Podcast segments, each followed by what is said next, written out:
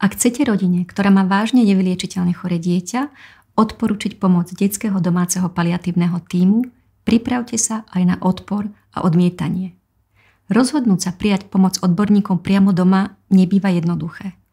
Rodičia si často spájajú detskú domácu paliatívnu starostlivosť s tým najhorším, so smrťou dieťaťa.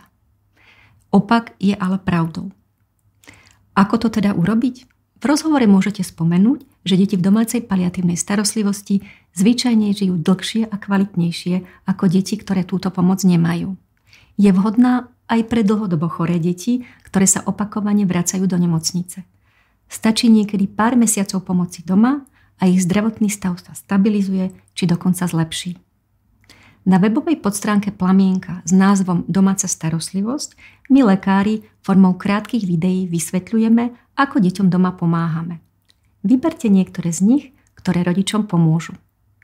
Máme skúsenosť, že slova rodičov, ktorí prijali pomoc detského domáceho paliatívneho týmu, majú najväčšiu silu. Nájdete na blogu či podcaste rozhovor s rodinou, ktorí mali dieťa s podobnou diagnózou – Napríklad o Jakubkovi s Edvardsovým syndromom, o Majke s lizencefáliou.